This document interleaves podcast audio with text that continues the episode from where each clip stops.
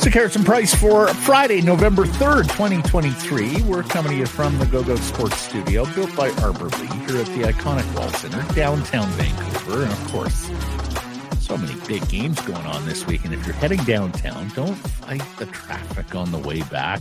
Make it a staycation. Call the hotel 604 331 1000. Matt Sekeres alongside Blake Price.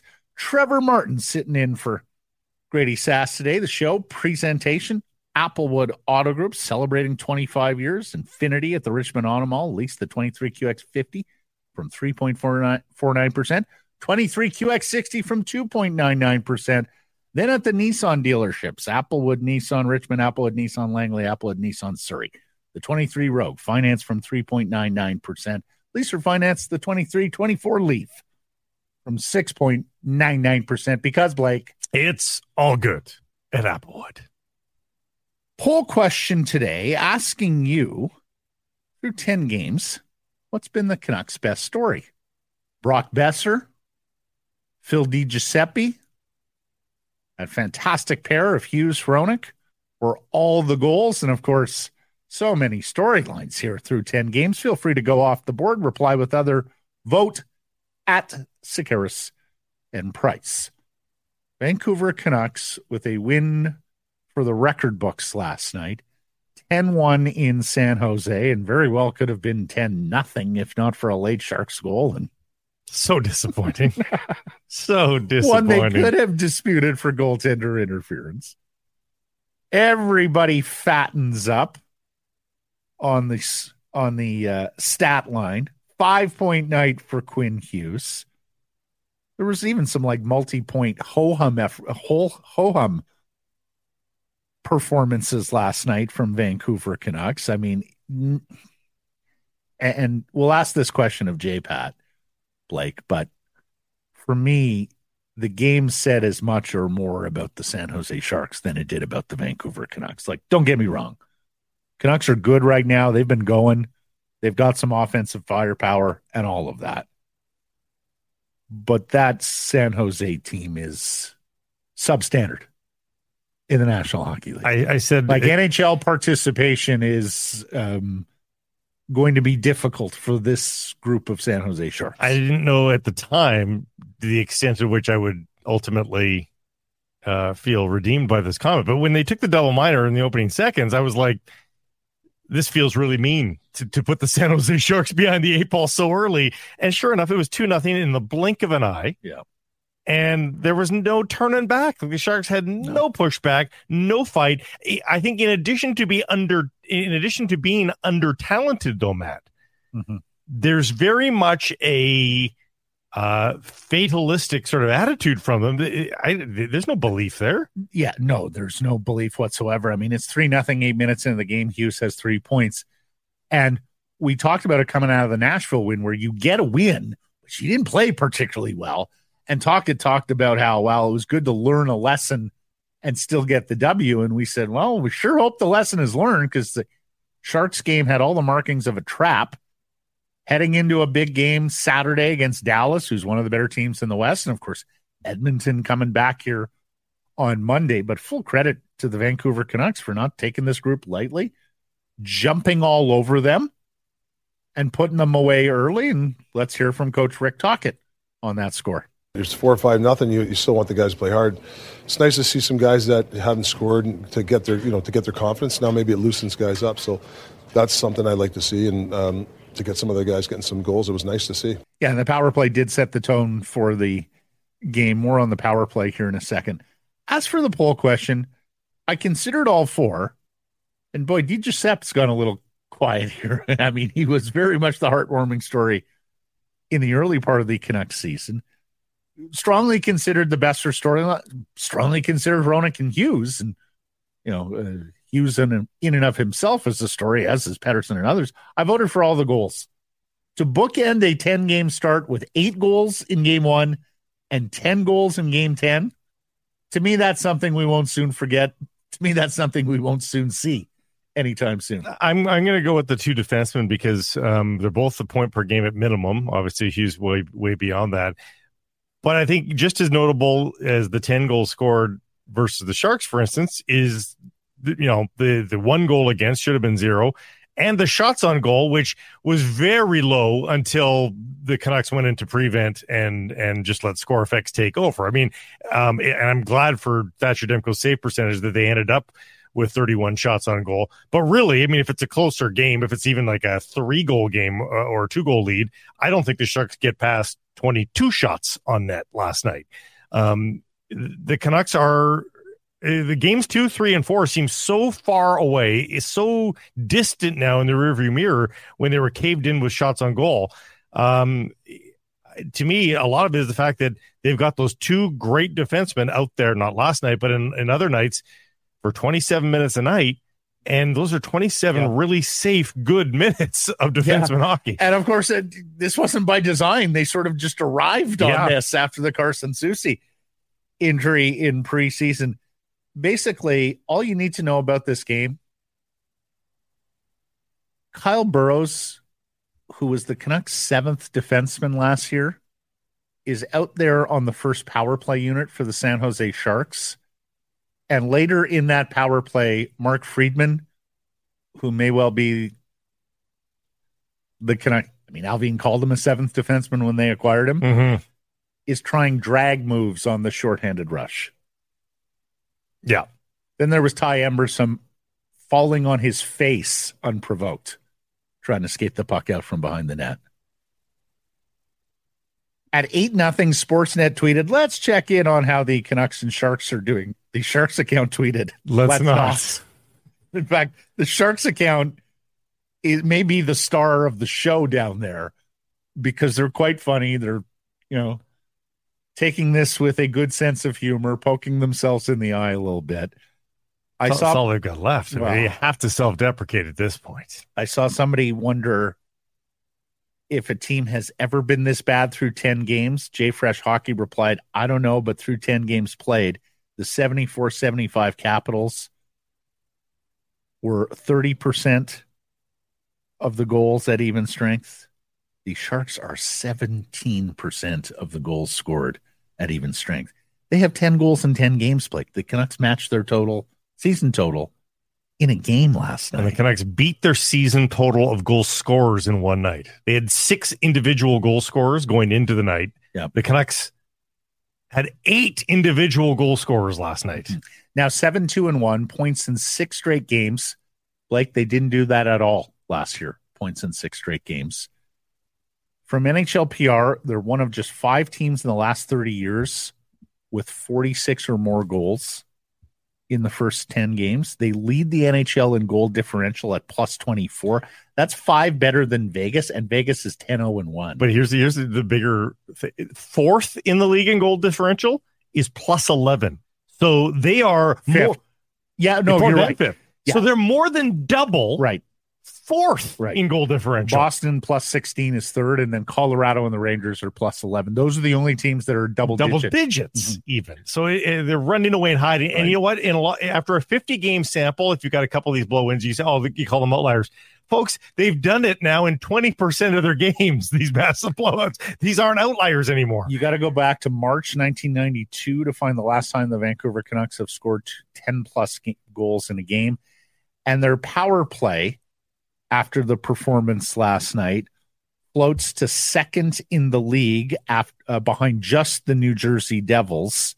They go four for five last night. They're now clicking at more than 33%, 34% on the power play. Let's hear from Coach Tocchet about his man advantage unit. Well, I think the power play kind of set the tone. I mean, you know, we have three, four power play goals, so I think that really kind of set up the game for us. Um, they're moving the puck well and obviously scoring some goals. And of course, one of the catalysts there, Quinn Hughes, who factors in on five of the 10 Canucks goals. He is the fifth defenseman in the past five years with a five point game, and he tied a club record for defenseman points in a game. Philadelphia game is standing out like a sore thumb now. They're blanked 2 nothing. That's the only game all season long where they've scored less than three goals. Like even in losses right now, their losses 4 3 to Tampa, 4 3 to New York. Like mm-hmm. the offense just can't be stopped. They've scored at least five goals in half their games. Right. And look, we talk about this all the time. You tend to see more goals in the season's first month. Sure. You tend to see more goals in the season's first month for a lot of reasons. Number one, typically officials are a little quicker with the whistle to set the standard, right? They Power plays a plenty. Points of emphasis mm. on officiating. So they like to get that rooted with the NHL player in October. Oftentimes, too, you have new coaches and new environments who are trying to install new defensive systems that sometimes take root, t- take some time to take root. And I think that is one of the benefits that we're seeing right now from the Canucks is that they did bring in Tocchet for the final third of last season, and mm-hmm. he was able to get a jump start on all of the teaching that has taken place. The game gets so out of hand last night. As I mentioned, there was like multi point nights that, you know, in a typical game would stand out. Like in a typical game, like we're probably talking about a two point night for Sam Lafferty earlier than we have in this show. On a typical night, we're probably talking about a two goal game from Anthony Beauvillier or a two assist game from Carson Soucy a little earlier in the show. Well, here's Anthony Beauvillier on scoring a couple in what was his 500th NHL game. At that point of the game, didn't really mean much, but uh, yeah, it's, it's, it's nice to get it out of the way and uh, scoring that 500 game was uh, pretty cool. And good honesty from Bel- Beauvillier there. he knows the he knows the horse was out the barn when he scores his two. But it's now five points for Beauvillier. We were all hand wringing about his lack of production. He's on a three three game point streak. And uh, Pius Suter opens his Vancouver Canucks account. Finally gets a goal, and he's still bringing up the rear in terms of the, bench season. scoring, as is Dakota Joshua, who one didn't play last night, and Jack mm-hmm. Studnicka, all with just one point each. But uh, actually, Conor Garland at three points in ten games is starting to lag behind mm-hmm. just a little bit. But everybody else, you know, uh, Hoglander, uh, Beauvillier, Lafferty, um, their stats are right where yeah. you'd expect them to be. So, um, I mean, you do have to see, you know, Beauvillier has been absent too much. But mm-hmm. maybe a game like this, and and Tocchet alluded to that, was you know maybe a game like this floats them a little bit and gets them rolling. Yeah, and uh, every single Vancouver Canucks skater is a plus player right now, with the exception of Noah Juulsen, who hasn't played a lot. Right, three games in, he's a minus one. Well, worst teams in NHL history. 74 75 Capitals, aforementioned, 8 67 and 5. We played 80 game seasons back then. And then the 93 Sharks, 11 71 and 2. And the great trivia question about that team is they actually weren't last in the league in wins the Ottawa Senators had 10 wins that season, but had more points by virtue of ties. So a 71 loss team in 93. I was talking to our friend uh, Eric, Eric with a K, longtime Sekeres and Price listener, turned San Jose Sharks podcaster. And I said, Boy, Eric Curry. And I said, Boy, Eric, it's going to be a long year. Sympathize with you, buddy. Do you think it's possible they could be and that was an 84 game season back in 93. Do you think it's possible they could be an 11 win team? Um, or worse? 11 win team means you're getting, even with this, so with this start, means you're getting, you've got two, four, five full months left. So you're getting two wins per month. Yeah. And of course, now we have winners and losers in every game. So statistically, you got a better chance. Right. Like I don't think there's any chance they're as bad as an eight win Washington Capitals team. No, it'd be really hard. It'd be really hard to get to to only ten wins. The Colorado team from six years ago, seven years ago, twenty two wins, and we talked about how dreadful they were. Yeah, and I, I think getting underneath that, if you if you're giving me twenty two as an over under, I'm going under. Mm-hmm. But at ten, I'm I'm going to take the over BC Lions tomorrow in the West Division semifinal against the Calgary Stampeders. It's a 3:30 kickoff at BC Place. Tickets start at $30 for adults. Of course, they have youth pricing as well. Few notes there. We have the depth charts for this game now, both sides. Farhan Lalji reporting last night, Sione Teuhema is going to be uh, out of the lineup he has a suspension looming from the Canadian Football League. He has decided not to appeal. You have to think he decides not to appeal because if they happen to win, he doesn't want to miss the West Final or the Grey Cup game. It is a bit a little bit of a risk there. Marcus Moore is going to replace at defensive end.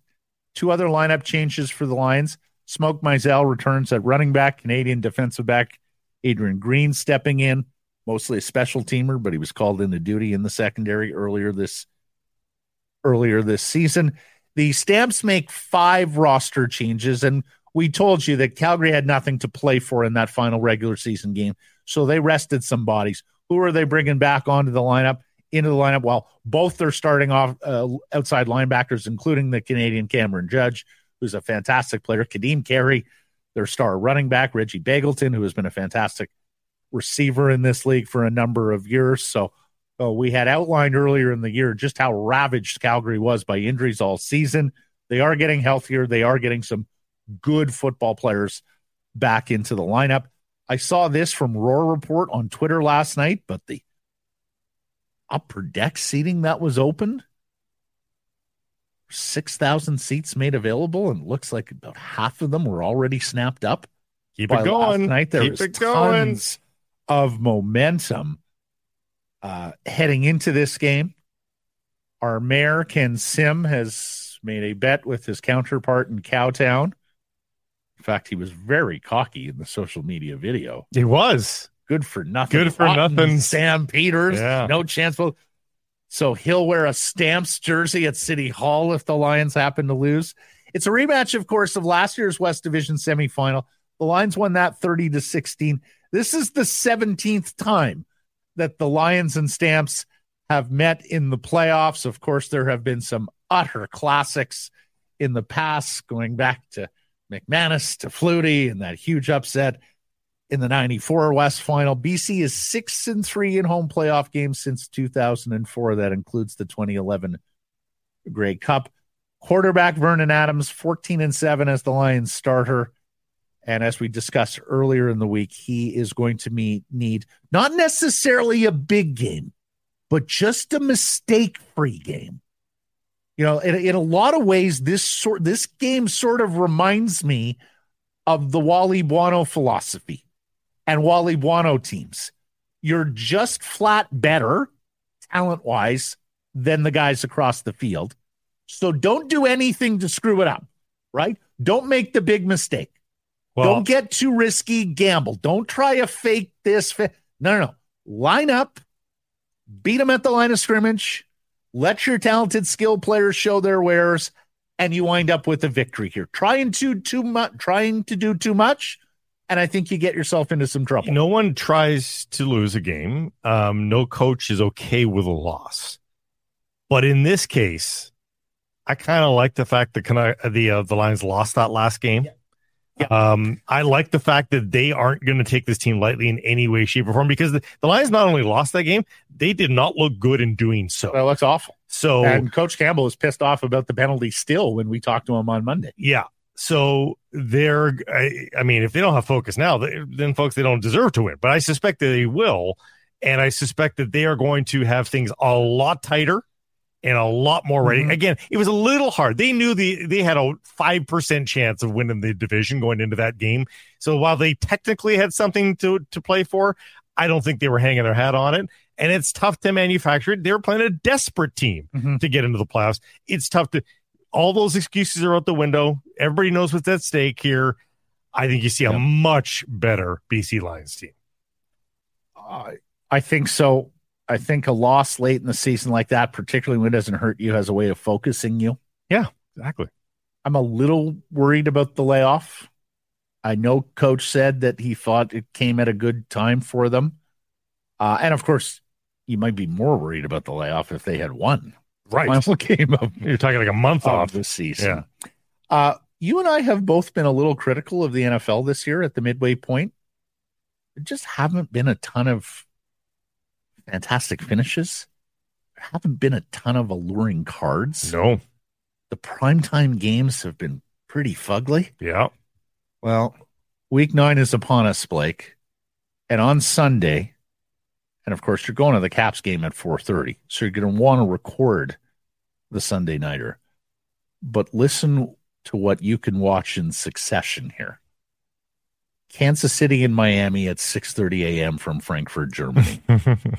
Two explosive offenses, the defending champs against their former star receiver Tyreek Hill, who has hit a thousand yards receiving before any receiver in NFL history. A delicious matchup. I will take you right into pregame of, Seattle, Baltimore. which is a spectacular matchup. Absolutely. With the way the Hawks are going and with the way this Ravens team is going, that's a awesome game in the 10 o'clock window. Right into an NFC, NFC East battle, Dallas and Philadelphia, Yeah, beautiful. which could easily be the NFC championship game, right? I don't think anybody would bat an eyelash if those two teams were there standing amongst the final four. And then the Sunday nighter, Buffalo at Cincinnati, and Joe Burrow and the Bengals looked great last week. Yeah, Joe Burrow's got to be that Joe healthy. Burrow. That He's he's got to be that Joe. Burrow. So um, Yeah. yeah. you're right. It's it's it's lined up well for the NFL this weekend. Mhm. As for the Caps, we're giving away two four packs of tickets. So congratulations to Kevin Korstefine of Maple Ridge and Joe Deasy of Richmond. You both got a four pack of tickets for Sunday, 4:30. Caps v LAFC. Vancouver trails the best of three series, one nothing. The Caps announcing on Friday morning that they have already sold 26,000 tickets. They've got the upper bowl open as well. Should mention, because I know there was some griping about this last week, this game is on TSN. Uh, Just to be clear, folks, if it's not on TSN, check Apple. Uh, even if you're not a season pass holder, like last night, last, Last week's week game was free. free. Yeah. So like, uh, don't gripe. It's free. Ryan Gauld telling TSN this week if it comes down to penalties again, I'll be ready to take one. That's the attitude you like. you certainly hope he isn't a little bit shook by the missed penalties. You've called them all season long, Blake. Like, give me your rundown. Give me your skinny. What's important tomorrow? They're gonna play Sunday. I, I'm gonna guess they play differently, as I said yesterday. I like I think they're gonna they're gonna be more like themselves, but they're they're not gonna be everything in the kitchen sink offensively. I think they're gonna make sure that they are a little bit more stout defensively. They've been working all week long on set piece defending, so they will certainly try to limit the errors in that regard. Hey, uh, BC Place games versus LAFC, they've been marvelous against LAFC coming Yeah. coming into town. When they, when they got waxed early this season in uh, Champions League, that was that was against the norm. So they are. It is a different matchup here at BC Place Stadium. Hopefully, the Caps can use home field to their advantage as they often have, and and then you just you buy yourself some time and you you hope to cash lightning in a bottle down in Los Angeles in Game Three. But first things first, take care of business. Best players being best players. And um, I don't think anybody wants this one to be the last match of the season. Are So, you worried about the keeper at all? I, I mean, I, I don't have the utmost confidence in him um, right now, but uh, I mean, he's he's played better in September on. Uh, August was not strong, but he, you know, it's been better. And the set piece stuff is not all his fault, but he can save the day. You know, that's ultimately the last line of defense. He can save the day. Let's hope that uh, Yohei's got it going. A phrase we have not used very often this season Whitecap gonna Whitecap. Seems like every time they get to a big spot, they spit the bit. They got 26,000, may well be close to 30,000 when it's all said and done, Blake. How do you think this group will respond to the huge crowd? Yeah, I think they'll, I, they played well in front of the big crowds. Think back to the Canadian Championship game, final game of the season. Um, they played well, so uh, I I think they'll respond really really well, and that's the beauty is if, if they can get a result and force game three. Obviously, you're going to hope if if you're a Whitecaps fan that they win game three, but even if they don't, winning this game in front of all those people, even if you ultimately lose in game three, I, there, there's there's traction there. You've you've done something for your own product by winning that home match.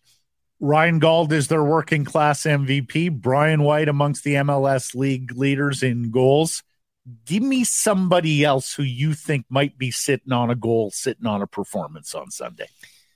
Well, I mean, I, I think you look at the newcomers as much as the other players are going to be, uh, you know, relied upon. I'm talking about the Vites and the Ahmeds and the and the Shuffs of the world, depending on who gets the call in midfield. I think the pressure's on the newcomers. Like they, they were brought in to mitigate the loss of Julian Gressel. Can Richie Laryea come through? In a substitute, I'm going to guess he's going to come on as a substitute, but Junior Hoilett, we still have not seen the best of Junior Hoilett in a Whitecaps kit. No. Nope. Can he provide a difference maker? And then an underdog, I, I'm guessing, I don't have any uh, inside scoop yet, but I'm going to guess that Raposo gets the start. And as much as Vanni thinks of him as an offensive or as a defensive um, you know uh, option for him on that left side. I love what he's been doing offensively. He he, he cuts across on his off wing with the right foot, and he he's he's been good. So uh, I'm going to go Hoilett, Laryea, or Raposo as options. Is Ahmed going to play at all? Yeah, he'll play. Uh, mm-hmm. Uh, whether he's starting or coming off the bench at sort of the hour mark, I, I, I don't know. Well, let me just put this at you. Raposo is plus six hundred on Betway to score. Ahmed and what a redemption story! Redemption story what an emotional story yeah. it would be given the injury he suffered. Plus 550. Yeah, both those are good options. Time goal yeah. Score. Yeah. Let's get to today's menu. And it is brought to you by Greta. And if you haven't found a spot to watch these games, head to Greta downtown on Cordova. Fantastic spot to catch games throughout the season, the playoffs, plus a place to chill in the off season. J Pat's going to stop by. Plenty to unpack with the Canucks 10 1 win. How memorable was it? Who does it say more about? Uh, goaltender interference, Boeser, Friedman, not to mention his answer on the poll question. Plus, if you missed it yesterday, we've made a big announcement adding an additional partner in the Nation Network, and that's got some uh, changed duties for JPAT, mm-hmm. which he will outline.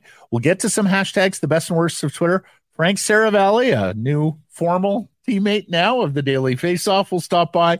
We talk about this Vancouver Canucks start. We talk about San Jose and what's to come. He gives us his two cents on Michael Andlauer, Andlauer going off on the NHL, the new Senators owner.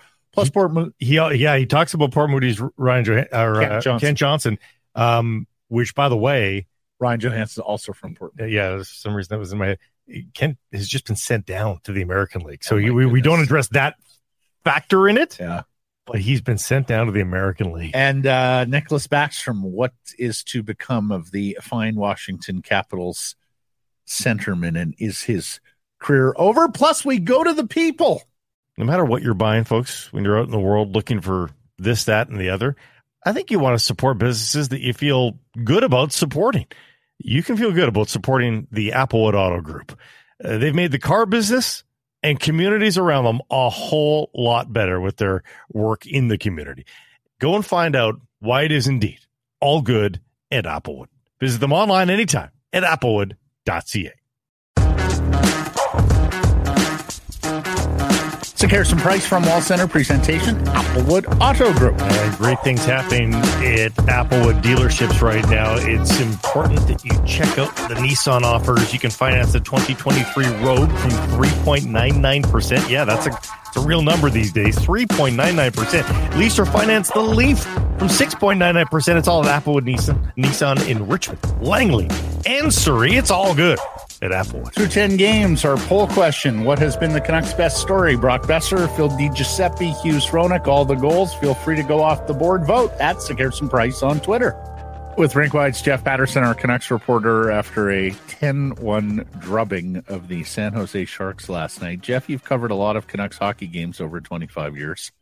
Where does this one rank in terms of your most memorable, your most outlandish? Yeah, I guess it would have to be up there. And had to go digging through the record books to find the last time they hit double digits. And of course, I'd done a little bit of homework on opening night when they got to eight, and we thought maybe they would get to 10 against the Edmonton Oilers. But I mean, 10 games into the season, guys, a 10 goal outburst, eight, uh, the 5 nothing shutout against the St. Louis Blues. you know, obviously opening face-off brawl with Torts and the Flames, and we're coming up on the 10-year anniversary of that. Uh, some of the heroics of Daniel and Henrik in the heyday. I mean, there's a handful of games, but yeah, double digits doesn't happen very often in today's NHL, and certainly not for this organization. So uh, very close to running out of fingers and thumbs to count mm-hmm. all the mm-hmm. goals there. Uh, I know we won't spend much time on the Sharks, but what a disaster. But in saying that, like I do think it's important to note that the Canucks see them twice more this month and again in the game before Christmas. And I saw somebody on Twitter point out the Calgary Flames don't see the San Jose Sharks until February. Like these are valuable points to put in the bank now. And certainly, I know there was talk of a trap game. Uh, that went out the window two minutes or four minutes in, or whatever the case. But the Canucks just have to do that again and again and again to the Sharks and take all of those points. And if you're a team like Calgary, you're going to be playing better opponents during that time. You, you know, your reprieve comes late in the season, but it may be too late by then to grab those types of points. So the schedule, in some ways, doing the Canucks a favor. We didn't know that at the outset of the season, just how bad the Sharks were going to be, but my goodness, they yep. are horrible. Well, and of course, um, you know, that Calgary schedule versus San Jose, we have been through it many times, right? Like the points at the beginning of the season are almost more important than the ones at the end because they can be meaningless if you're so far out of it. One goal off the club record, 31 years since they've put up that many. Uh, you say we're not going to spend uh, a lot of time on the Sharks, but I was going to ask you: Does ten one say more about Vancouver, or does it say more about San Jose? To me, the moment was the six nothing goal when Kuzmenko collided with Kahkonen, and I noted on Twitter, and I saw some of the San Jose writers noting the same thing. Kuzmenko immediately goes to the goaltender to check on him, and then the other Canucks are on the ice, they come around, they congratulate Kuzmenko, but they're inquiring about uh, the health of the goaltender. The officials on the ice are there, and there isn't a single San Jose teammate. You've hung this guy Terrible. up to dry, not just last night, but all season long. Get this Kahkonen has now made four starts. The Sharks have scored two goals for the guy. Two goals in four games. Um, and I just don't see it getting any better. Like I just don't know who's going to provide the offense. I guess when Logan Couture gets back in there, but I mean single handedly, he's not a game breaker at this stage of his career. So uh, yeah, I, I mean 010, 09 and one with ten goals scored in ten games, and uh, I don't know where it goes from here. Except it's a long season. I mean, building was half full to start, and there was almost nobody there at the end of the game, and I can't blame them. But that's going to be a tough sell. Like sure the Macklin Celebrini is the pot of gold at the end of the rainbow, and you want to get all the lottery tickets you can, but there's still 72 games. Half of those are on home ice, and you've got to sell that to a market that's been pretty good over the years. Let's be honest. And the Sharks have been a pretty decent franchise, but my goodness, like the warning signs are there that this is historically bad or could There's different ways to lose, bad. and they're yeah. doing it in a disrespectful way. Yeah. Honestly. Well, I, I mean, I'm not sure they're worthy of NHL designation. No. Like, like, I think if you put up NHL hockey game on the marquee at, at Madison Square Garden and San Jose is one of the two teams, that's false advertising. I, I, this effectively an AHL team. Well, every, you mentioned Macklin Celebrini. He's of course a former yeah San Jose, San Jose junior, junior shark. Uh, I mean, I, I know every team wants the free two points on the board, and yet I mean, I, I, wonder if it affects attendance as the San Jose Sharks or the visitors elsewhere. Like, if this goes around, like, are people excited to go see this game? I mean, maybe they're excited to see goals, but yeah, that's how you bill it. Come see our team, you know, score, score a, lot of goals. and, you know, of well, course, seriously, guys, like, do that think, think of the expectations. The Sharks are here in Vancouver in three weeks' time. Like, yeah. people literally will see blood in the water there and expect double digits. And I can't sit here and tell you the Canucks won't get there uh, the way the power play was going, the way their top end guys are going. So yeah, I mean, there's going to be a morbid curiosity to see how bad the season is and goes for the San Jose Sharks. Again, for the Canucks, I think the fortunate part is uh, they're there, they're there on the schedule early. Just do what you have to do. And I think the Canucks deserve credit, like putting the hammer down. Right. The first two shots on goal, they get the double minor, the power play comes through. And I just, I kind of love the way the game unfolded last night in that the Stars took over in the first period. And there were layers to it. Then it was Mikheyev and Kuzmenko, the next level of scorers on the team. And then they turned the third period over to guys that hadn't scored yet and got theirs as well. And so it was good to see Pius Suter get a goal and Beauvillier in his 500th game. But it was just kind of the, the natural tiers of the That's right. scoring in that hockey game last night. Like I'm not sure the Canucks could have drawn it up any better. Don't bring Yeah. up tears. Don't bring up TIERs No. around Quinn Hughes. That, that's been a, a hot button issue. I speak about Boeser in particular because his two goals are, are are amazing goals. Like those are those are goal scorer goals. Those are really really nice goals.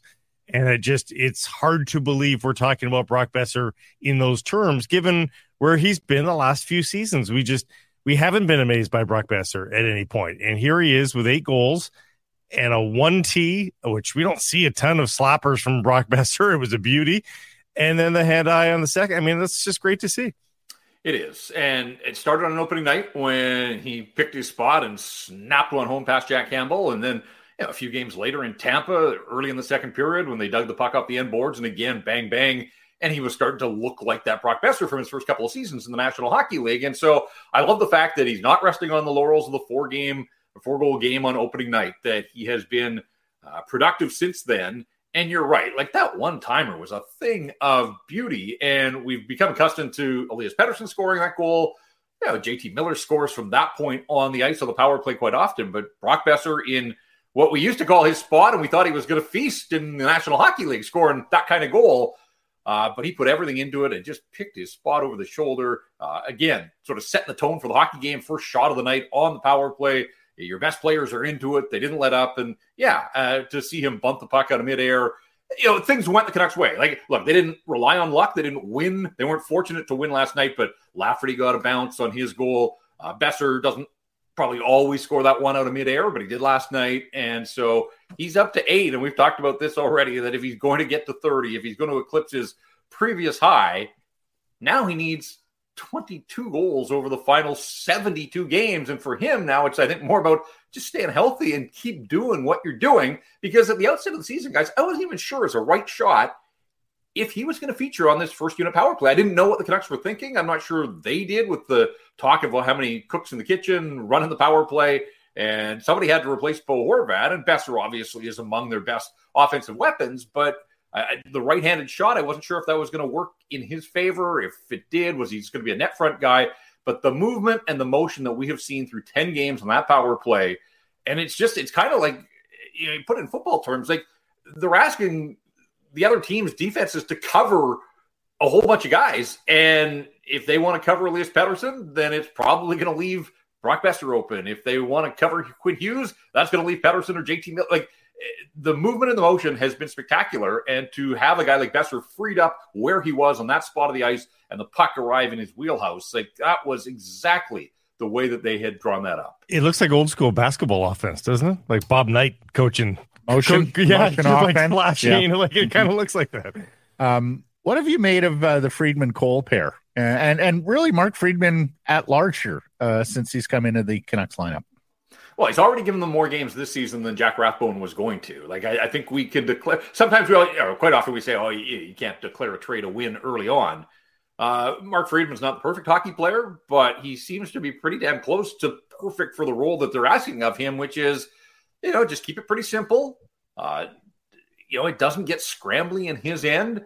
Uh, he and Ian Cole seem to have formed a, a pretty good bond, and I think Cole uh, 10 games in plus the preseason and training camp, my observation there is that uh, he's just a pro through and through, and I think is probably a pretty easy guy to play with. And, you know, Friedman took a couple for the team last night, takes the stick in the face to draw the double minor uh, on Nico Sturm. And then uh, that was tough to see late in the game. You know, blow a game like that, the last thing anybody needs to do is eat a puck the way he did in the third period. But, you know, talk about a guy paying the price and doing what he wants. And so, uh, he's been a nice addition. Uh, I, I, just think there's a sort of simplicity to his game, and for far too many years here, uh, you know, lower in the lineup in the depth chart defensively, it's been a carnival generally in their own zone, and and and he doesn't seem to spend a lot of time in his own end, and it's relatively quiet. Like I don't I don't feel that the Canucks have been under siege when he is out there, and so you know, right now it looks like a, a pretty nice ad uh, at a relatively low price point. And again, with all due respect to Jack Rathbone, but let's think about it. Rathbone, a lefty, like what would have happened or had to have happened for Jack Rathbone to see National Hockey League action this year for the Vancouver Canucks? Christian Wolanin is in the system. Guillaume Brisebois, whenever he gets healthy, uh, he would have been between Jack Rathbone and the NHL. Like I don't think it was going to happen for Rathbone here. And so if you can flip a player like that and get somebody that you can plug in and address a need over on the right side, like that's turned into a, a nice kind of a, a, you know a small deal, but it's turned into a bigger deal by the day for the Vancouver Canucks.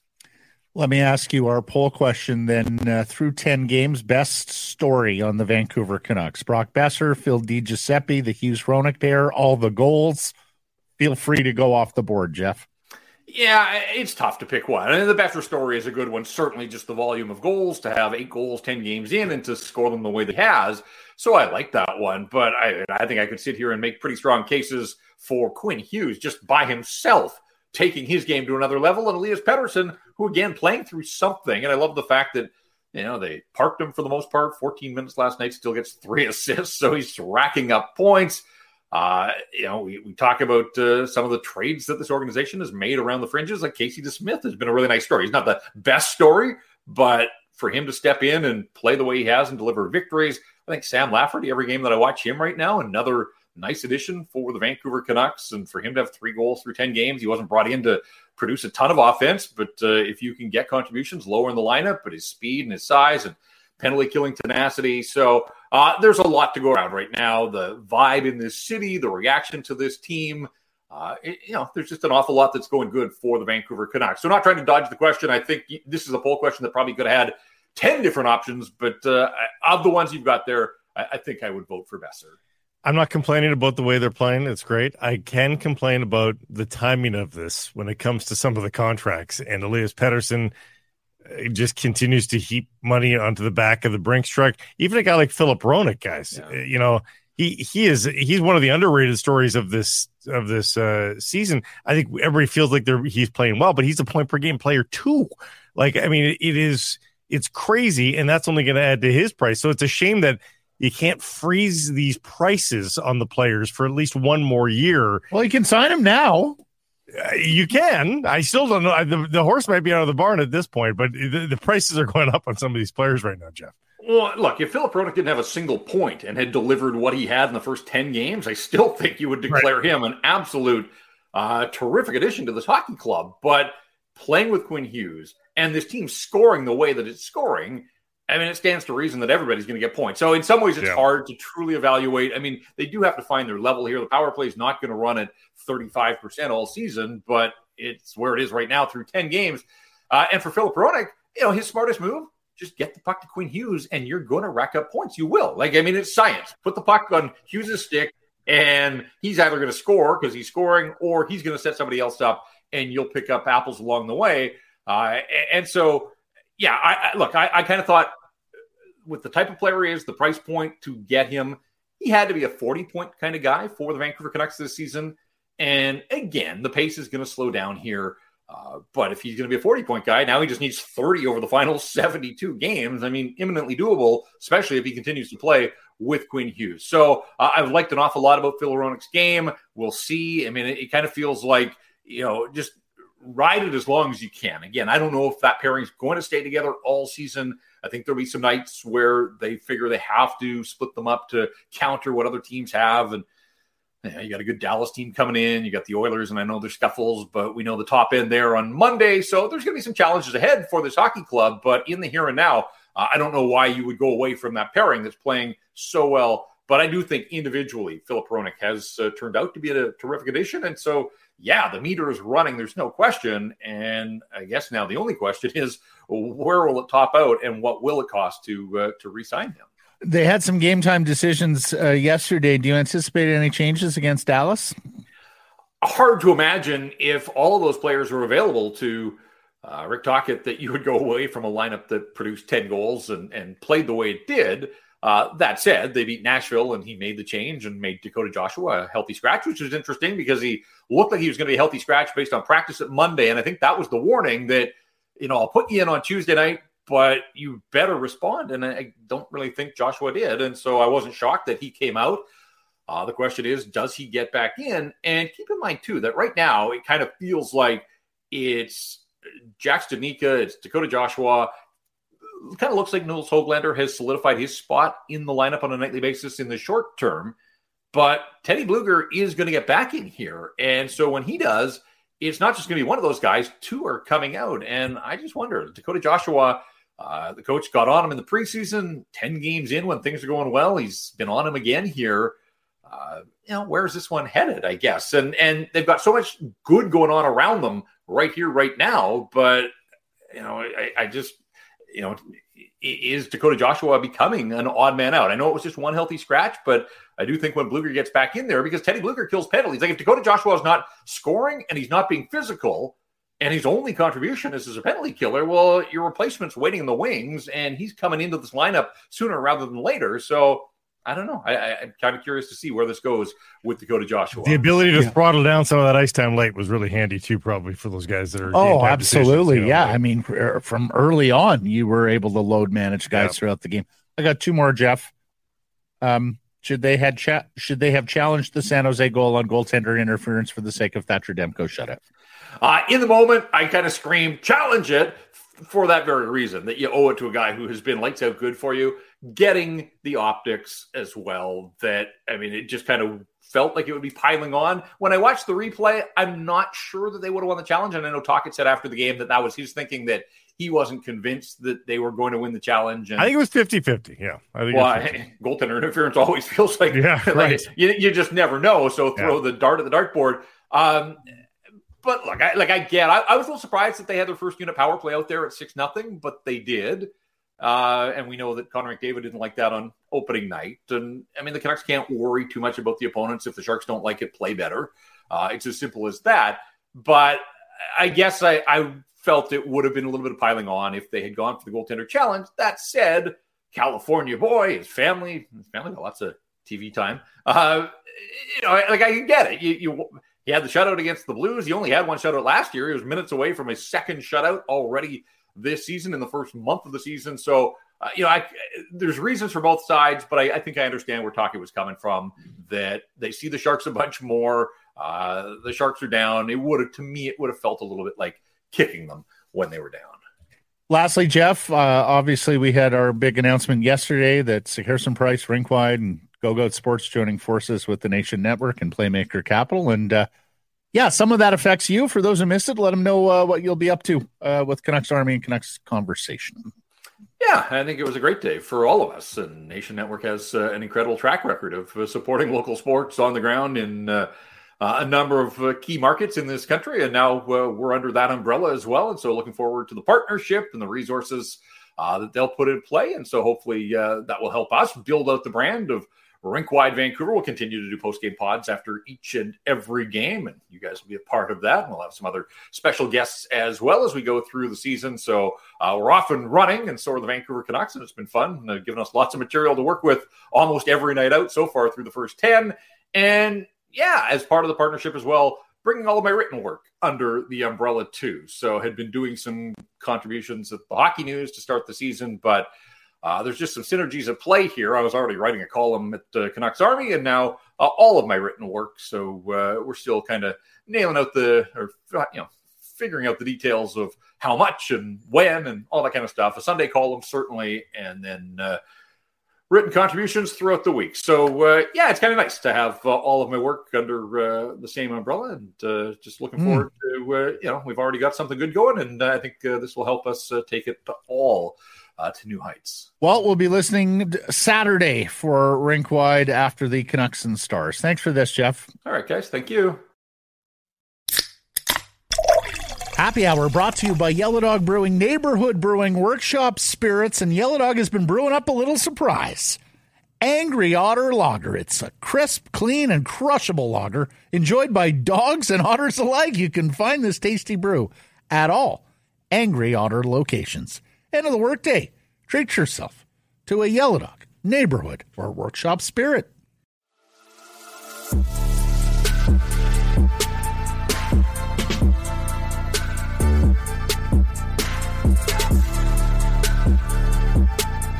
It's a Sekeres and Price from Wall Center presentation, Applewood Auto Group. Hashtags for Morse, twitter.com.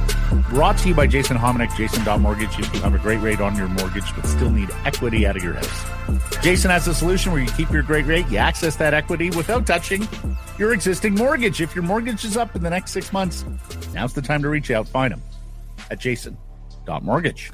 at Duke Bruman, LOL at Bertuzzi's reaction compared to everyone else in the Leafs while they have a back and forth with Marchand out there. Uh, Timothy Liljegren goes careening into the end boards with Brad Marchand. He's carted off in a lot of pain. Significant injury, apparently. The Leafs are chirping Marchand, who remains on the ice en masse, except for Tyler Bertuzzi, who literally has a three foot gap between him and the rest of his teammates on the Leaf bench. And he's just sitting there laughing. He's laughing on the bench. The former Bruin is. It's funny because I had a, a Leaf hashtag as well about Tyler Bertuzzi and how one of the plum free agents of the 23 class was demoted to the fourth line last night. Yeah. The head coach says he has to simplify his game three points in 10. Max Domi, four points in 10. So their free agent additions have not exactly um, carried carried the day for the Leafs. And look, as we know, if there's one thing that Vancouver Canucks fans love almost as much as 10 10 1 wins, it's uh, Leaf misery. Now, and there is misery in Leafland. Now, we should mention Brad Marchand did not show up for Bruins practice today. So I don't, I don't know what that means. Well, and I also saw there was debate about the play and whether it was dirty. I saw Biz Nasty said it was not a dirty play, that it's a board battle that you can't suspend for that. Saw others as well say maybe it's a penalty, but it's not a, a suspension. I thought he hooked his foot. It, it, it, the the the stick is the thing. I kept on looking at the bodies and going, "There's nothing wrong there." Like people were saying, were saying it was a pure can opener. Can opener, you kind of use your knee. He didn't do that, and in fact, the Leaf engaged with with him. Um, yeah. but the stick, you, are right. There's a pitchforking motion with his stick right at the end, and I think that's that's the bad part of it. Hey, one more on Quinn Hughes here at Big Head Hockey. Defenseman leaders, goals, Quinn Hughes four, assists, Quinn Hughes eleven, points, Quinn Hughes fifteen, plus minus, Quinn Hughes plus twelve, even strength goals, Hughes three, even strength points, Hughes nine, he is just sweeping the categories right now amongst defensemen. The problem here is that other defensemen will get to play San Jose too. At Craig J. Button, the 2024 NHL Awards Hart, Hughes, Norris, Hughes, Calder, Hughes, Jack Quinn, and Luke. Let me ask you this could David Quinn's Boston University teams beat David Quinn's San Jose Sharks team? Um, I had pointed out that it's a team that is at the cap, or you know they're they're at eighty million. Like it, it's not a floor team. Like we've oh. I almost feel like around the NHL there is pity for the San Jose Sharks. You know, I almost feel like when they do something well, you see on social media, like, "Hey, hey, well done, Sharks! Good for you! Good for you, buddy!" at hockey underscore Robinson, Cam Robinson, with a first period helper, Hunter Brzustewicz has extended his point streak to 13 games and 26 points. He continues to lead the OHL in points as an 18 year old defenseman at two points a game. Two points a game. I, I don't think this is a case of, of Quinn Hughes. I think Hunter Brzustewicz is a little bit more of a traditional offensive defenseman, but still nice, nice arrow to have in the quiver. Like it's, it's pretty oh, nice. Oh, sure. Uh, as you know, Blake, uh, we're both actually spending more time on the UBC campus this autumn. Yes. I've got family living there. You've got some field hockey duties there.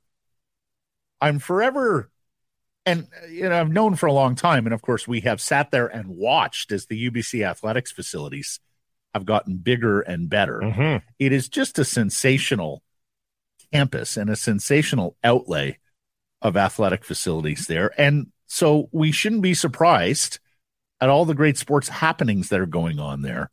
Uh, you may have seen yesterday they announced Indochino as a title sponsor for the men's and women's basketball championships, which are going on the final eight at UBC in March, using both Doug Mitchell and War Memorial Gymnasium.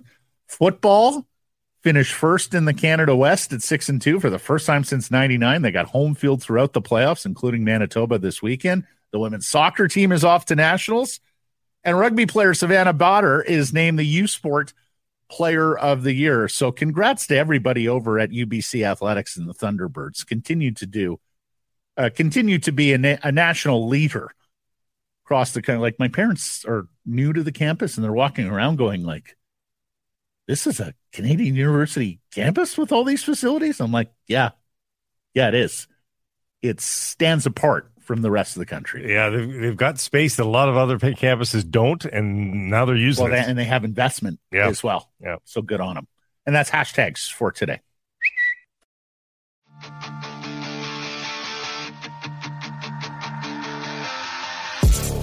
Joined now by NHL Insider, the host of the Frankly Speaking podcast, and of course from Daily Faceoff. We're pleased to welcome Frank Seravalli as a teammate officially Yeah, this Friday. How you doing, fella? good. I'm uh, maybe the worst kept secret, uh, but super Yes. excited to officially uh, have you guys uh, in the same tent and uh, on the same uh, bench. And as I play my third line role here, just looking to uh, just looking to get pucks deep. You're one C. You're one C, man. That's. Uh, I, that's don't, I, I, good I mean, one I, C. I'm at least sixty pounds from one C. So I mean, that's that's being generous. Okay.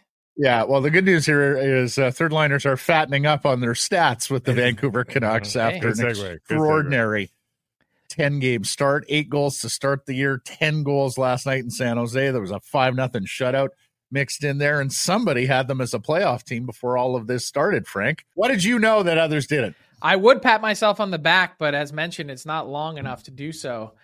So, um, honestly, I, it's just a belief in the players, the group that they have. Um, I thought things would be different. I didn't.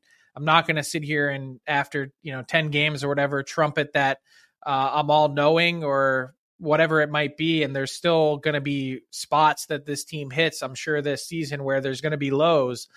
But I was real confident with the changes that they made on D that they would be in a better spot. And I think you're also seeing this team begin to take more of an identity that their coach has, which I think is really important. We've talked about that. But rolling out power play one again, you know, somewhat late in a lopsided game, I love to see it. Like I said before, this is the NHL. We're playing for keeps here. It's not midget AAA. It's not Little Sisters of the Poor. You know, this is this is big boy hockey. And if you're not going to put a team on the ice that's going to compete and is going to roll over, then you're going to have to look in the rearview mirror to try and catch the Canucks license plate. And it's still the second period, for God's sakes. You know, 10 minutes left in the third, by all means, lay off. But um, it's the second. What are you supposed to do? Uh, I'm totally with Frank. Yeah. When you get to the professional level, uh, uh, at that point, there is no more of that. You know, at the amateur levels, when you're talking about kids and people who are not doing this as a profession, different story. But it's the NHL. You're paid to play. You're paid to play 60 Not, minutes. not only that, but if you don't like it, do something about it. there you go. Yeah, you have agency in it. Um, it- has uh, managed to like. I was a little bit scared that this team wasn't going to be as fun as they were last year because Tocchet was going to have more structure. Now that probably would have led to more wins, but it was a lot of fun watching the goals go in over the last year uh, of Canucks hockey. How has he, you know, managed to do that? Do you think uh, maintain the structure? These aren't the Doug Weight Islanders here. They're they're defending pretty well. The shots on goal, particularly in the last handful of games, have, have been very, very responsible for the Vancouver Canucks while not sacrificing anything uh, scoring goals. I think the easiest way to explain it is that you put in something in place that's along the lines of this. I do not care what you do with the puck once you get it, but you better play sound in order to try and get it back Mhm. and and not give up too much. And Good way so of describing it. there's like you know little nuances and things that he's asking for that are sort of uh, non-negotiables and then after that it's like uh, go go be as creative as you want to be and i think that's the real mark of a good coach is to be able to squeeze as much out of you know your team creativity wise as you can and guess what with that it, there's going to come some crappy moments i bet where guys make mistakes and it ends up in the back of their net and you have things that fall apart this is a game of mistakes but if you can make fewer of them than the other team uh, that's where I really think you know we we were, I was reading a lot about Bob Knight's legacy this week as he passed away in the U.S. here, and and that was one of his big things. The team that wins is more often the team that makes less mistakes, and that is something that we've seen from the, the Canucks this year. That's been a huge positive change. See if Rick Tocchet throws a chair this year at any point. He's uh, Well, I would sign up for that. I Yeah, would so- pay, so would I I. would pay to watch that. so would I. Well, we've we, we've seen uh, who was it who tried to pick up the bench and throw it? Oh, I don't remember that. Um, Playfair in Asia? Oh, no, no, no, no. Guy, fiery uh, bombast. Robbie Ftorek, was it? Oh, maybe. Tried to pick up yeah. the bench and throw. Uh, Frank, you mentioned, um, you know, do something about it, and it turned out to be embarrassing. The San Jose Sharks now, with no wins in their first 10 games, um, one point, 10 goals, losers of eight straight and I already see people are looking at that 93 Sharks team that won 11 games and lost 71 and wondering if that's possible. Uh, what are you hearing around the league about the San Jose Sharks? And are they a blight on the NHL. Like, and Frank, the, we, we didn't the league concerned about what is transpiring there because that's barely NHL hockey. We mentioned too. We right didn't now. love the language of nobody coming to check on the goaltender. Like four Canuck players are checking on Kahkonen after the the collision, and no Shark players around. Like it, it just it just seems like they're they've disintegrated in every way. Well, they've disintegrated on the ice and off of it. I mean, I I reported was it ten days, two weeks ago about the situation with Kevin Labanc, how they informed his agent that he was going on waivers and then had to call him back an hour later after it was reported and then said, Hey, uh, we're actually not. I mean, it's been a stone cold mess. Mm-hmm. And I the players are all in on it. They understand and have seen with their own eyes a lot of other incidents I think that have taken place that have shown how dysfunctional it's been. And then the product has translated directly to the ice. The funny thing about all that is, I'm told that Sharks players actually really like playing for David Quinn. They just haven't shown that uh, to this point. Erik Karlsson was one of those guys raving about him after last season. This is pitiful. Uh, is the league concerned? I don't think so. Uh, we've had some really bad teams before. Uh, the Colorado Avalanche from six, I think it was 16, 17, stand out, 48 points. Uh, no one was really sounding an alarm then, but that team at least got to 22 wins, if I'm not mistaken. I don't have it in front of me, but 22 wins. This Sharks team feels like Ooh. three seasons they might not accumulate 22 wins. Um, look, these things happen. At some point, someone there is going to snap to attention and and begin to sift through what a disaster it's been. Because guess what?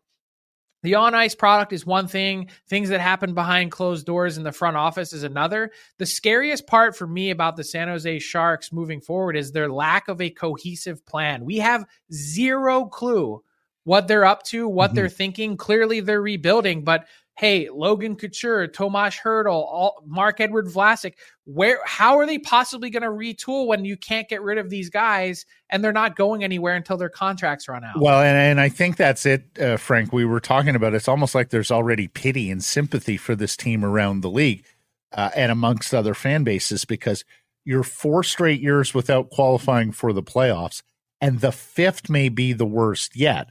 Like if you're going to do the teardown rebuild, sure, you're in for several seasons of pain and misery. But it looks like they might be in for even more pain and misery now, even coming off four straight years out of the Stanley Cup playoffs. They're not the Coyotes where they're loaded with, you know, it feels like 48 draft picks or you know, pick another team that's been able to restock their cupboard and replenish things. The Montreal Canadiens have done a great job doing that. Like there are ways to rebuild, I think, without totally tearing it down to the studs. I think the Rangers have have done a pretty good job doing that. There's other teams over the last few years that have accomplished it. But I you tell me what the plan is and I'll just be like, yeah, I get I mean, I, I we haven't heard from them. It's not communicated. And where are they going? What are they doing? Well, and you mentioned uh the Coyotes, and and I thought the Coyotes would be absolutely dreadful last year, and and they actually I thought punched pretty much above their weight mm, class. Still doing, but yeah. but they're not besieged with issues like the Coyotes, like with ownership and arena and market issues. Like San Jose was one of the great success stories of American expansion, right? You had this fantastic fan base. You had a good arena. I mean, it's an old downtown. building, though. It's, an, it's old an older building, but it's a you know it still works.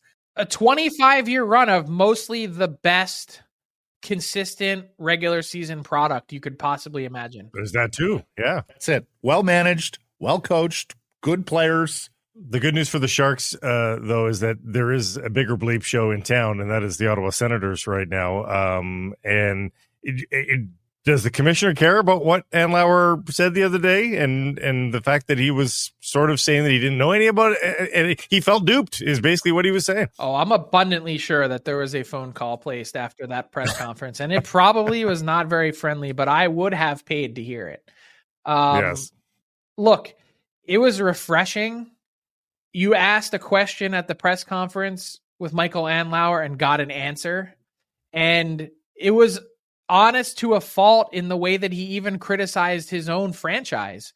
Quote, mm-hmm. we were downright negligent. I mean, you don't get any more transparent than that. He said this franchise was going to be transparent. They've done that and been it. Uh, apparently, you know, the NHL has not been quite as forthright. And I understand it from his perspective. Like this sale process dragged out so long and I know there were people at the end of it that they were sitting there going, who are we even bidding against? Like, I'm increasing my offer, but against who and for what?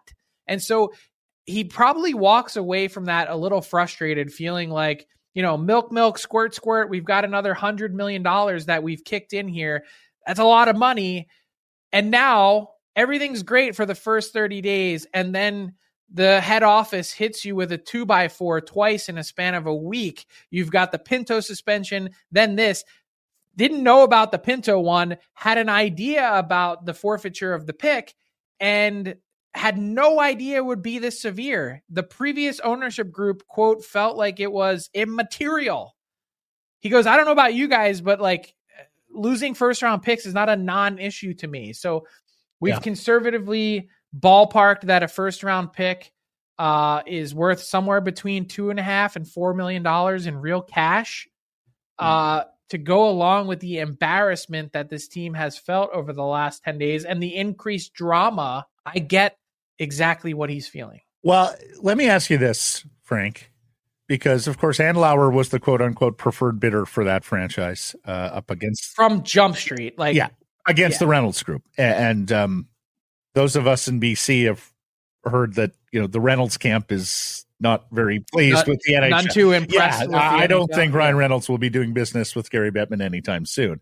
Ever again, apparently. It, it, is it possible that Andlauer calls Bettman and goes, "Okay, we've had these two incidents. My market is furious. I'm going to go out there today and serve up some red meat, and maybe just turn a blind eye, blind ear for the day, and all will be forgiven." No.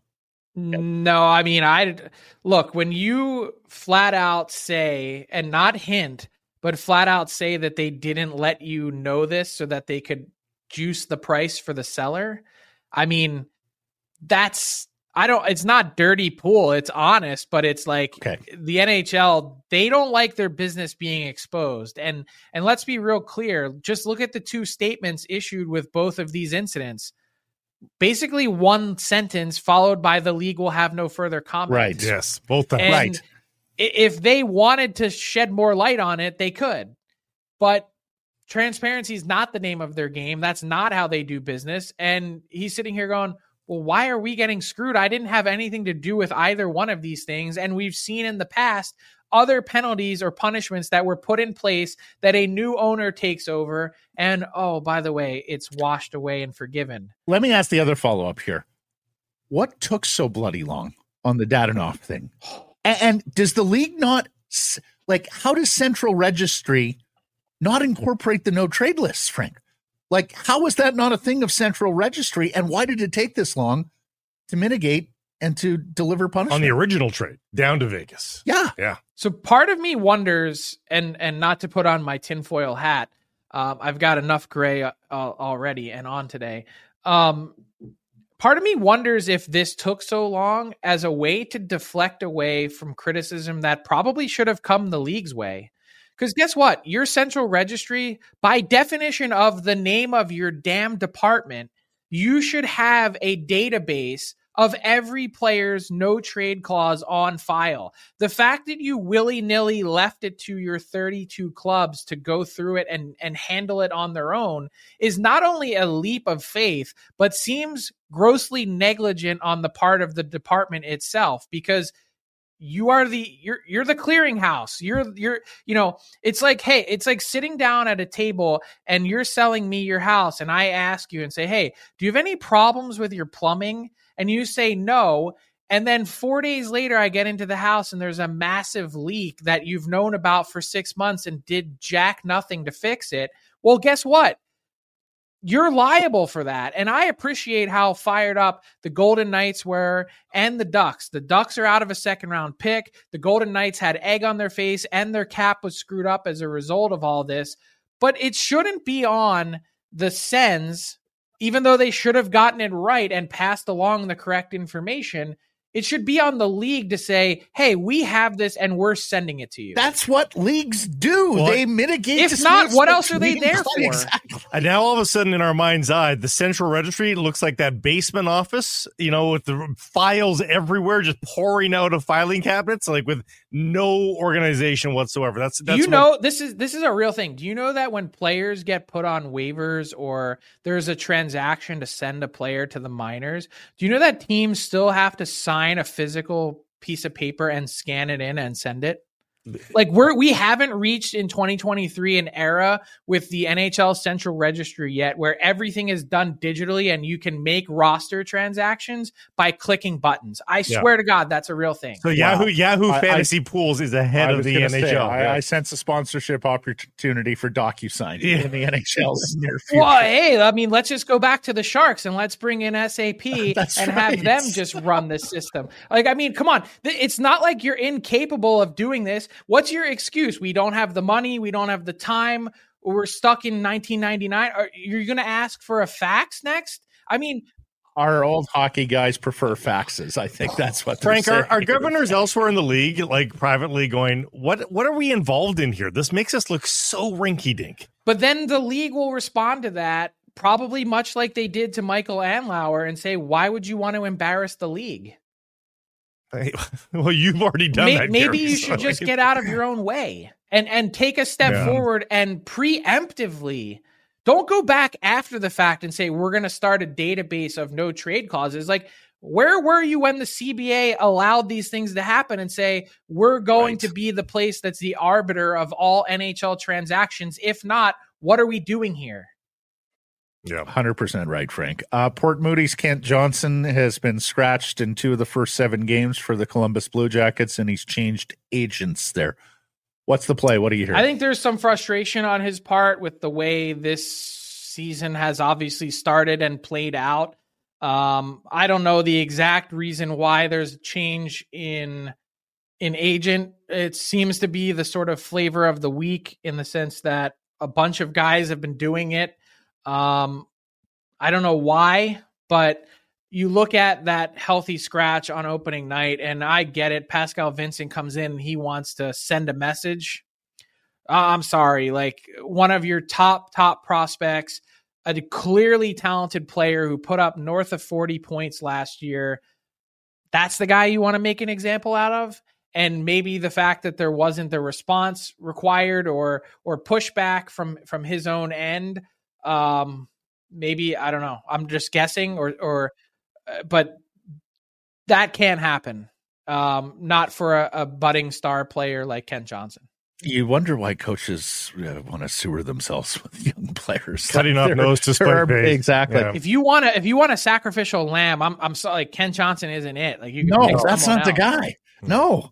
Uh, and especially with you know where ownership was at on your management group and that press release, which was quite. But again, back to embarrassing franchises over the last couple Wow. of months. I mean, my Yeah. goodness. Uh, and then lastly, Frank, Nick Backstrom. What's the story there? What's the procedure going forward for the Washington Capitals centerman? it sure feels like retirement to me and a lengthy stay on LTIR, although we've seen guys on there for much longer to end their career.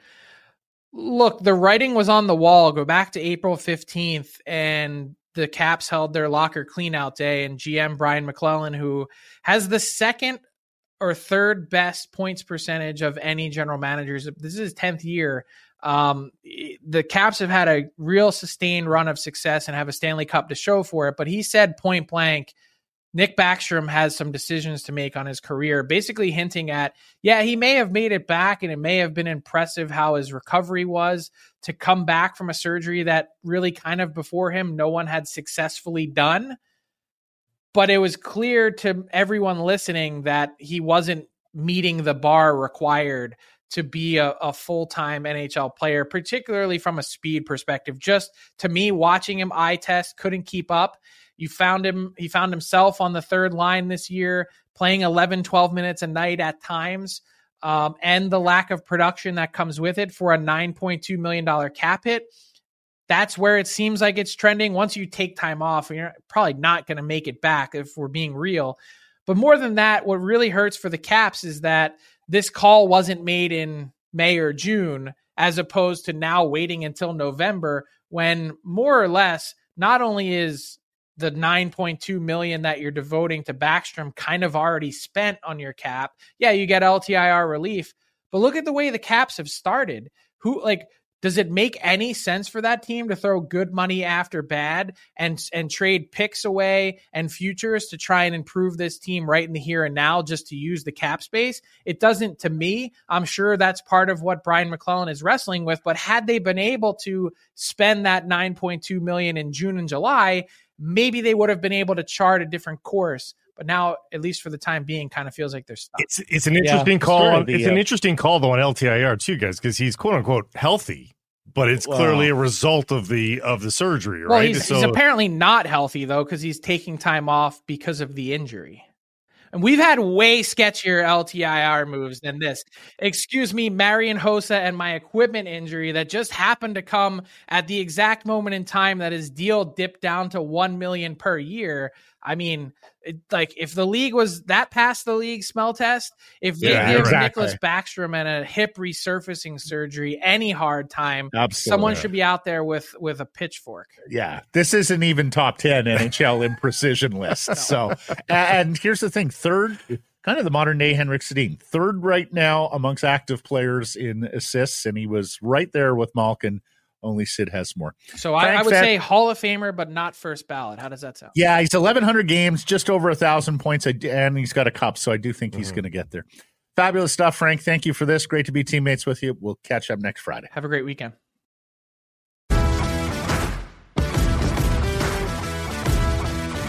Oh, to the people. To the people. Yes. Let's, let's, go to those people, shall we? Have to go to the people. I missed the people there. It's been a long, frustrating time for people here. To the people we go. And to the people we go, brought to you by Finning Canada. Finning Canada is your local dealer for cat equipment built to handle work in Western Canada. For heavy equipment for the job site, visit the cat rental store, chat with the knowledgeable staff, and get what you need. Buy parts, rent tools, power solutions. Find all find it all at finning.com. We're going to start with replies to yesterday's poll question.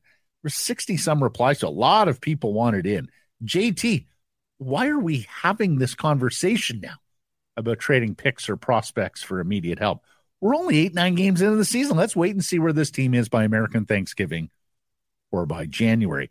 Pistol Petey says, is it strictly immediate help or is it short term and long term help, i.e., another Hronek piece? And that's a very good distinction for mm-hmm, Petey. Mm-hmm.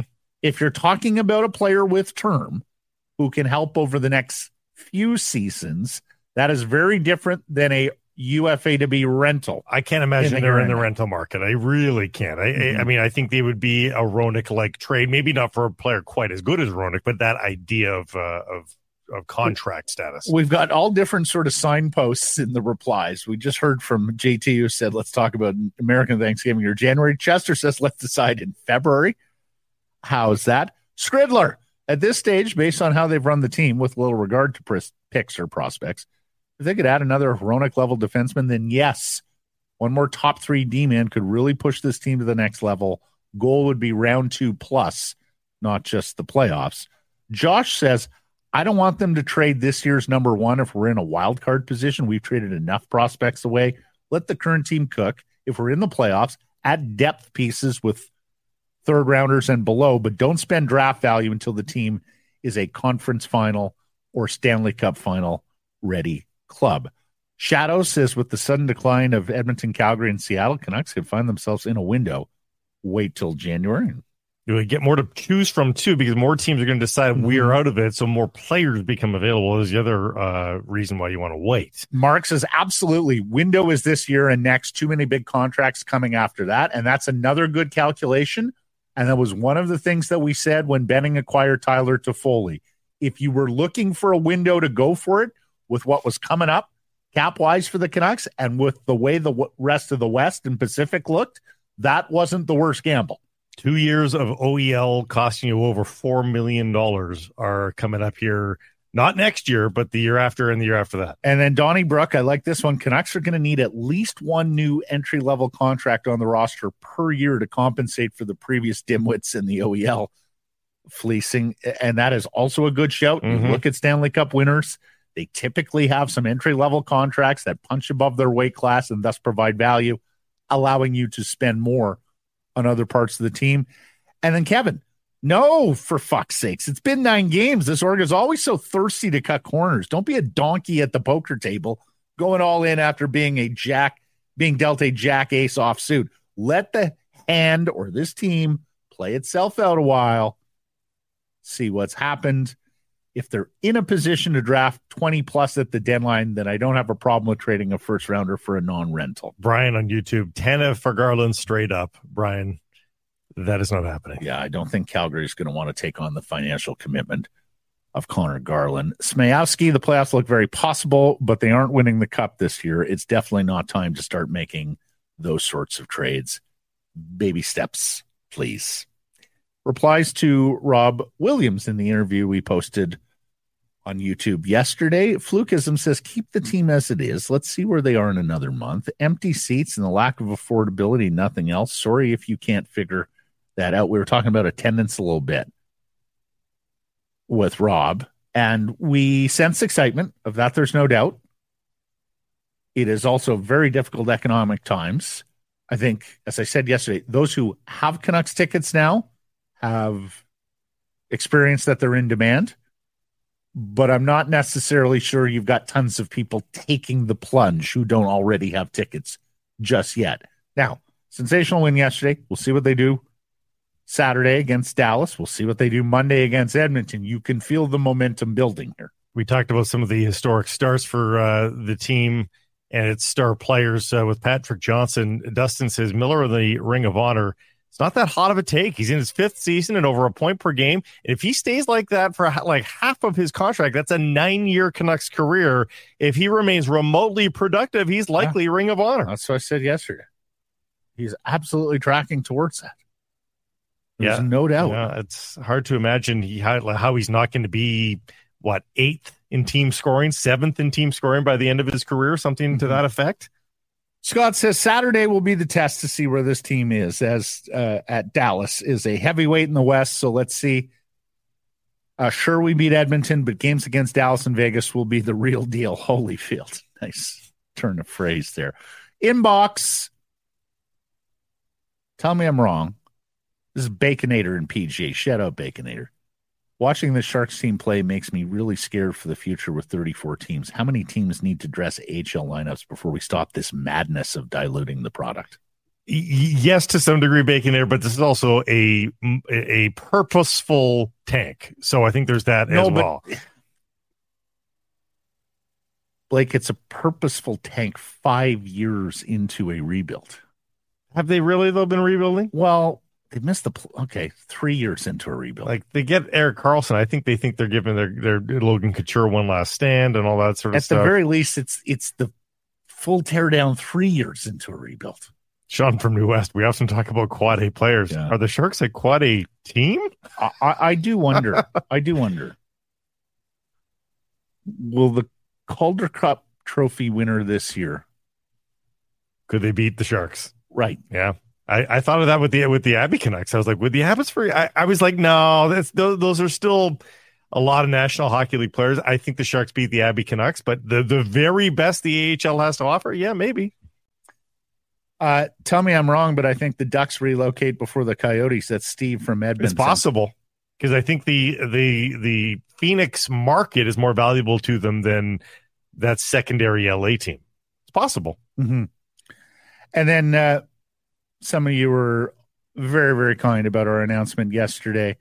Congratulations on what you announced. I have enjoyed listening to you guys since 1040. That's Andy in Cumberland. I saw Ambassador Paul all the way in New Zealand, who has been a regular mm-hmm. listener for many years. Shouted out, and our uh, friend Todd Tweedy from Incomeep.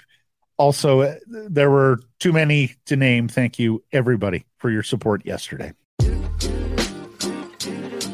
So Harrison Price from Wall Center presentation, Applewood Auto Group. You can text us 778-402-9680. It's the Great Clips text message inbox.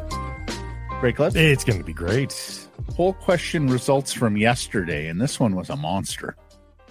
Nearly 2,600 votes. Are you okay if the Canucks trade a top pick or prospect for immediate help? Yes or no, Blake? What won the poll? They said no. Correct. What percentage? 67. 72. Hmm. And we got to many of the uh, fine replies on that one. And there were a lot of those as well. Yeah. Into the people we go. Errors and omissions from yesterday's program? Blake, I don't have a single one. Oh, we've had a pretty littered week, so it's it feels good to sort of know that. Littered? Yes. or litter? yeah, literary we, uh, week. So yeah, I, I don't feel bad about that. Moving on to our best way, best bets. I'm going at that Caps game on Sunday. And look, we all know they need to beat LAFC to keep their playoff series alive. We saw seven goals in game one. And let's face it, I think offense is the calling card for both sides here. So I'm going to go over three and a half goals, and that goes off at plus 200 on your Betway bet of the day. My Betway bet of the day is for total rushing yards in the Calgary and Lions playoff game. Well, one team runs the ball, one doesn't. And that's why I, like I, I can't help it. Like Taquan Mizzell, Smoke Mizzell's over under is higher than Ka'Deem Carey's. They probably feel the lines are going to get up early and Calgary's going to have to abandon the run. But at 54 and a half yards, I have to bite on Ka'Deem Carey's over at 185.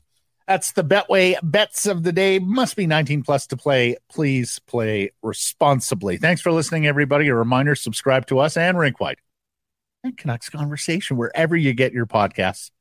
Follow on social that's Twitter, Insta, TikTok, Facebook, and YouTube. And of course, support the community sponsors that we're telling you about. Keep it local.